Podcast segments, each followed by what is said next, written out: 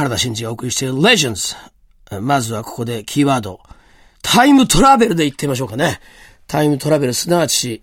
ちょっと過去に、えー、戻ってみまして、僕がどういうステップを、えー、どういう歩みをしてきたのかっていうのをですね、ちょっとお話ししていきたいなと思いますけども、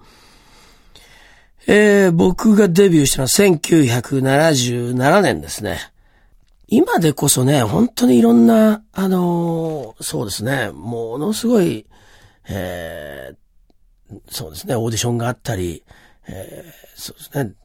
メディア上でいろんなことを企画してデビューに向けて、えー、やってますよね。僕らの時代にはね、本当に、本当に数えるぐらいしかなかったですね。で、やっぱりロック系の人たちが、えー、自作自演、まあ自分で作曲して、それを出していくっていう、まあそういうチャンスっていうのはなかなかこうなくてですね、えー、まあ唯一僕らの時代であったのが、えー、ヤマハのポップコーンってやつと、それから、えー、まああとは本当にレコード会社がやる少しぐらいのものだったんですけども。で、えー、僕は高校2年の時にずっともうデビュー絶対してやろうという思いで、えー、頑張ってまして、えー、まあ音楽専門誌なんかを探してましたけど、これまた見つからない。で、とうとうさらに枠を広げて、自分ではちょっと納得いかなかったんですが、なんとアイドル誌にまで手を出してしまったんですね。忘れもしません。これは、えー、月刊明星を買ってしまいました。そしたらなんとね、その最後の方のページに、えー、なんか、最後の方行くといろんな、あるじゃないですか、相談コーナーがあって、えー、愛と性の悩みとかそういうコーナーもあるじゃないですか。そのさらに先の辺にですね あの、なんと、フォーライフレコードの第1回オーディション募集ってのがあったんですよ。なんだ、これはもう僕が目指してるものにぴったりじゃないかっていうことでね、えー、それを見つけて、えー、応募するために一生懸命、まあ、えー、デモンストレーションテープを作り始めたわけなんですね。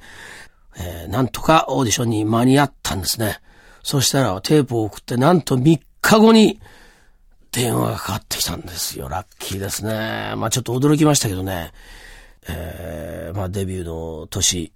えー、大学上京、大学で入学しまして上京ということで、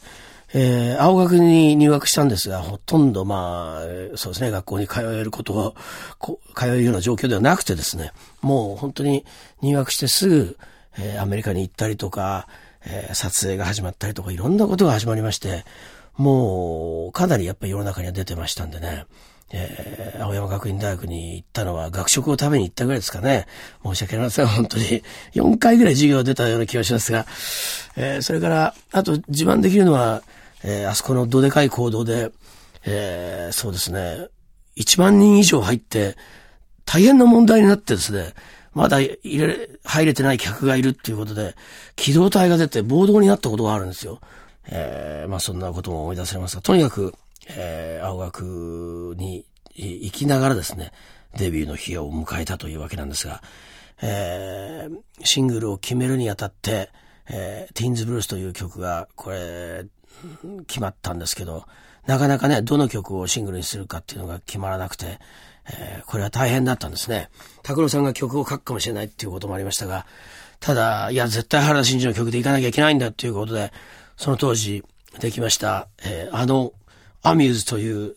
巨大な事務所のですね、えー、大里さんという会長が僕のことをですね、えー、まあ本当に買っていただきまして、えー、原田の曲で出すべきですということで押していただいて、ティーンズブルースで、えー、トリプルデビューという形まで企画していただいたというね、本当にまたこれまた大恩人なんですが、えー、レコーディングをずっとやってたのが、えー、実はこれ静岡県のですね、えー、っと、東の端の方になりますけども、南箱根のロックウェルという当時の名前、ロックウェルというスタジオだったんですね。なんとこれ後に、今現在僕が、えー、本当にうちの会社で所有してます、プライベートスタジオで、まあもちろんレンタルもしてるんですけども、スタジオモダンビジョンという、えー、スタジオになってるんですね。まあ僕にとって本当に懐かしい場所であるわけなんですが、そこで、えー、ティーンズブレスやキャンディーやいろいろと録音していきましたね。えー、思い出に残る場所なんですが、その、スタジオから近いところにね、えー、やっぱり宿泊施設があって、その宿泊施設、まあ、プールが、外のプールがあったりしたんですが、プールサイドの部屋に泊まって、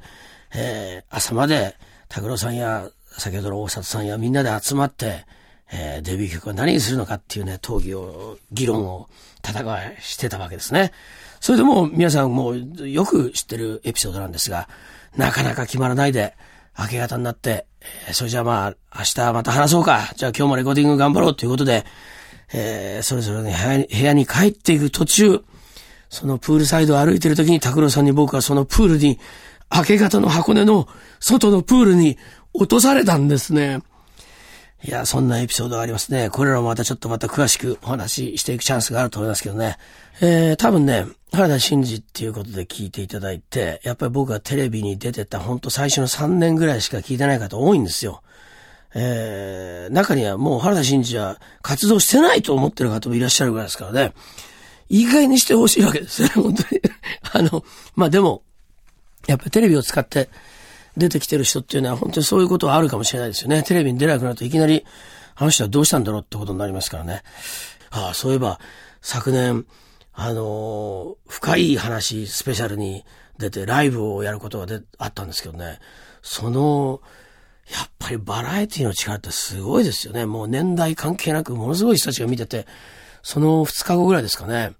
えー、大阪と名古屋に仕事で行ってたんですが、絶対僕を知らないような年代その方々、えー、女子高生とか大学生とかね、その辺の人たちは僕のところに来て、原田さんですよね、とか言って、えー、一緒に写真撮ってもらっていいですか？とかいう話になって、ええー、とか言って、で、聞いてみたら、なんとその、えー、バラエティでのライブを見て、すごいかっこよかったですとかいう話になって、覚えてくれてるわけですよ。すごいですね、やっぱバラエティね。まあ、あのー、ちょっと話が逸れてしまいましたけど、えー、そういうこともありますね。えー、そういうことで番組を聞いてくれている人の中に、後から僕の音楽に興味を持ってくれた全部の作品を知らない人など、こういう方にはぜひぜひ僕のアルバムを一枚ずつ解剖してお届けしたいなと思いますからね。今日はじゃあまずファーストアルバム、えー、行ってみましょうかね。えー、多分このアルバムは、だいたい最初ファンでしたっていう方も聞いていただいてると思うんですが、えー、アルバムタイトルが Feel Happy っていうタイトルなんですね。えー、僕が覚えてるのはね、あの、君たち今まで満足してたのかっていうのが、ティーンズブルースが出た時のコピーなんですよ。君たち今まで満足してたのかって、ものすごいなんか、すごいですよね。満足してましたけど、みたいに言われちゃったらガクーみたいになっちゃいますよね。まあそのぐらいやっぱり、皆さんこう、僕の作品に対して気合い入れていただいてたっていうことで、本当にもう頭が下がりっぱなしなんですが、えー、その僕の最初のアルバム Feel Happy はですね、えっと、1978年の、えー、2月にリリースされたんですかねそうですよね。それでちょうどその2月は、僕は、えー、デビューしてからの初めての大きな取材、西合同企画ですね。えー、月刊明星とセブンティーンのですね、合同取材で、なんと世界一周ロケツアーっていうのをやってたんですよ。えー、プロデュースは、えー、拓郎さんと僕自身ということでやらせていただいたんですが、拓郎さんはですね、えー、その当時フォーライフレコードの社長で、えー、本当に僕をもう盛り上げるっていうことで、デビューに関してものすごくご尽力いただいたえー、本当に恩人なんですね。僕はまだね、少年でしたからね、大人への階段も、こう、どんどんこう、引っ張り上げていただいたという、そういう恩人なんですけども。で、音楽的には本当にね、何をやっていただいたかっていうと、僕の、その、自分で、まあ、編曲したり、えー、演奏したりっていうことを本当によく分かっていただいてて、自由にやらせてくれるっていう環境をね、ほんと作っていただいたんですよ。これは今振り返って本当にそう思いますし、デビューアルバムの頃からストリングスのアレンジをやらせてもらったり、そんなことってないですよね、普通ね。えー、まあ、何曲かのそれ、ストリングスアレンジをやって、それをアルバムにいきなり入れたりとかですね。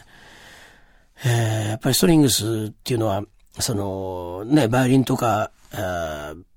そういうのを弾く方々を何人も呼んできますから、費用も大変かかるわけなんですが、そういうのを、まあ失敗したらね、それは取り返しがつかないわけで、えー、全部ダメになってしまうわけですけど、そういうのもちゃんと見抜いて、信じてやらせていただいて、まあ本当に、ファーストアルバムではいろんなトライをやらせていただけた。まあ、それが本当の意味のプロデュースだったんじゃないかなと思うんですね。だから素晴らしい環境を与えていただいたと思ってます。原田真二がお送りしてきた Legends。また次回お会いしましょう。